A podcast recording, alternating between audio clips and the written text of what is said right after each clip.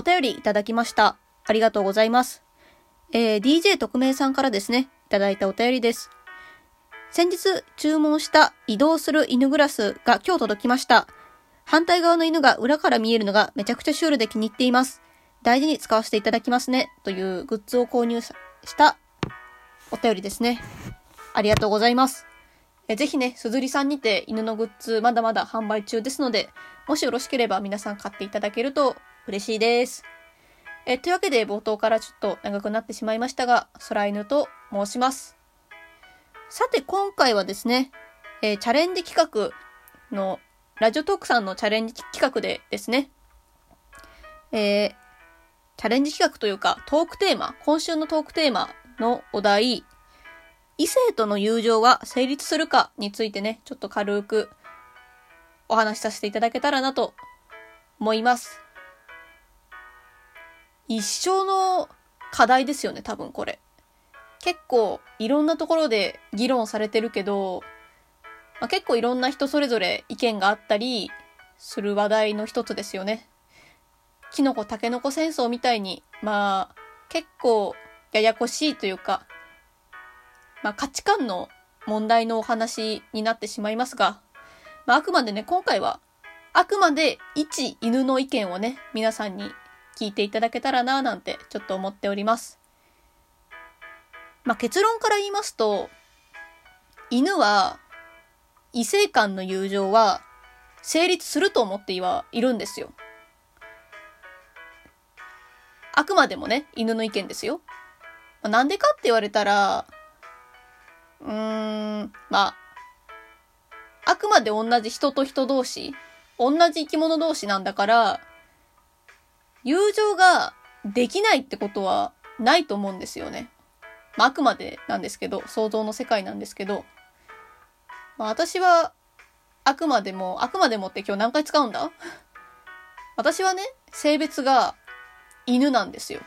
犬ですので、まあ、異性間の友情ってなると、ちょっと、ん？ってなっちゃうんですけれど、まあ、なんだろうなわかる？すごくね、難しいし、うん、なんか、例えば、なんて言ったらいいんだろう。自分は友達として接してたのに、ある日急に告白されてみたいなこともあったりする経験がある人いるとは思うんですよね。まあ、私もその経験をした一人なんですけれど、昔。まあ、特に私は、うーん、体の性別はね、一応女なんですけれど、小中高の学校で、まあ、男子が多い学校だったんですよね、比較的。ずっと今までの学校。あ、嘘。嘘。高校は女性が多かった。女子が多かったんですけれど、でも割と男性の中にいるみたいなことがすごく多かったので、まあその中で友情だったりとか、まあ逆に、うん、逆のね、恋愛のお話を聞いたりとかも結構してた立場なん、立場なんですよって言うとなんか語弊があるかもしれないんですけど、まあ話をね、聞いたりしてたんですよね。でもさ、なんだろう。確かにこういう話ってついつい異性間との友情成立するかみたいな話になっちゃうけど、ごめん、ちょっと論点ずれちゃうかもしれないんですけれど、なんだろう。同性間でも恋愛に発展する場合あるじゃないですか。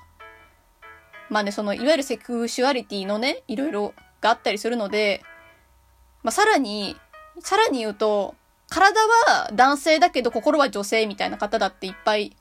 世の中にはいるし、まあ私みたいに性別が迷子ですって方もね、いっぱいいると思うんですよ。よ。この世の中には。だからなんだろう。異性だけで、こう友情をできるできないで区別するのは、まあちょっとね、違うのかなと犬は思います。ちょっとね、ごめんね、論点ずれちゃったかもしれないんですけれど。でもなんだろうね、結局、ついついこういう、この手のお話しするときに、いや、やれ男は、なんか、系統的に、なんて言ったら、うん、ついつい好きを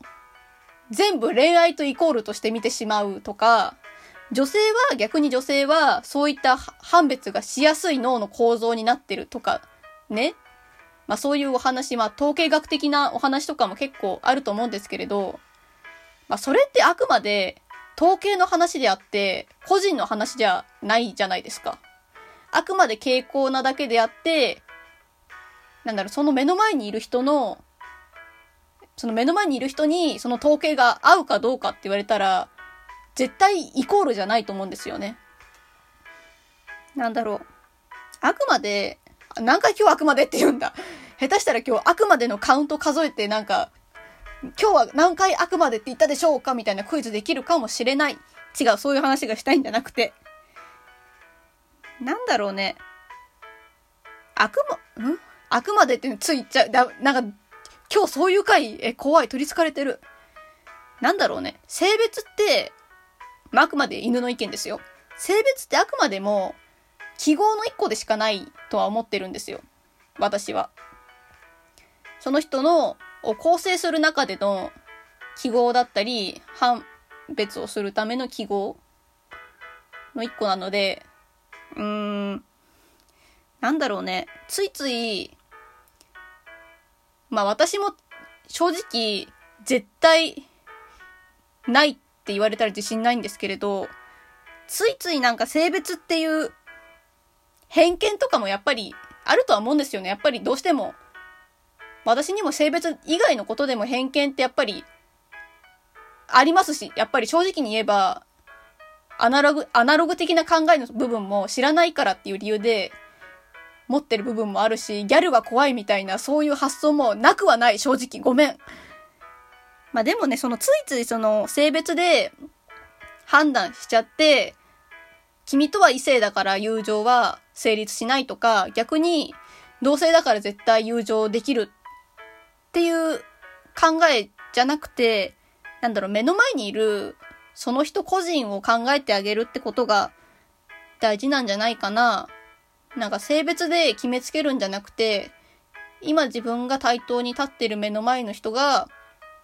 たとえ異性っていう性別であっても、自分と違う性別であっても、その中身を見てあげることが、まあ一番大事というか、それが友情がそもそも成立するかしないかの判断の一個じゃない？なんて思います。ちょっとごめん、難しい話しすぎたせいか、ちょっと一瞬で脳がオーバーヒートしちゃったんですけど。けれど。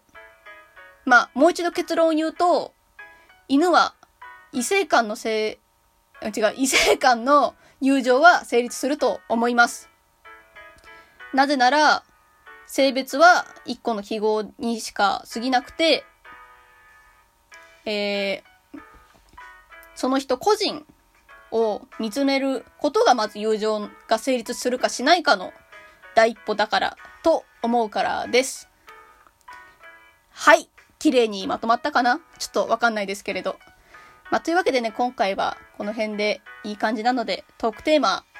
えー、異性との友情は成立するのかのお話を締めさせていただきたいと思います。また次回ね、何か、えー、近況報告だったりとか、こう、何かあったら、ラジオを撮りたいと思っておりますので、その時は聞いていただけると嬉しいです。というわけで今回の放送はここまで。それではまた次回お会いいたしましょう。バイバーイ。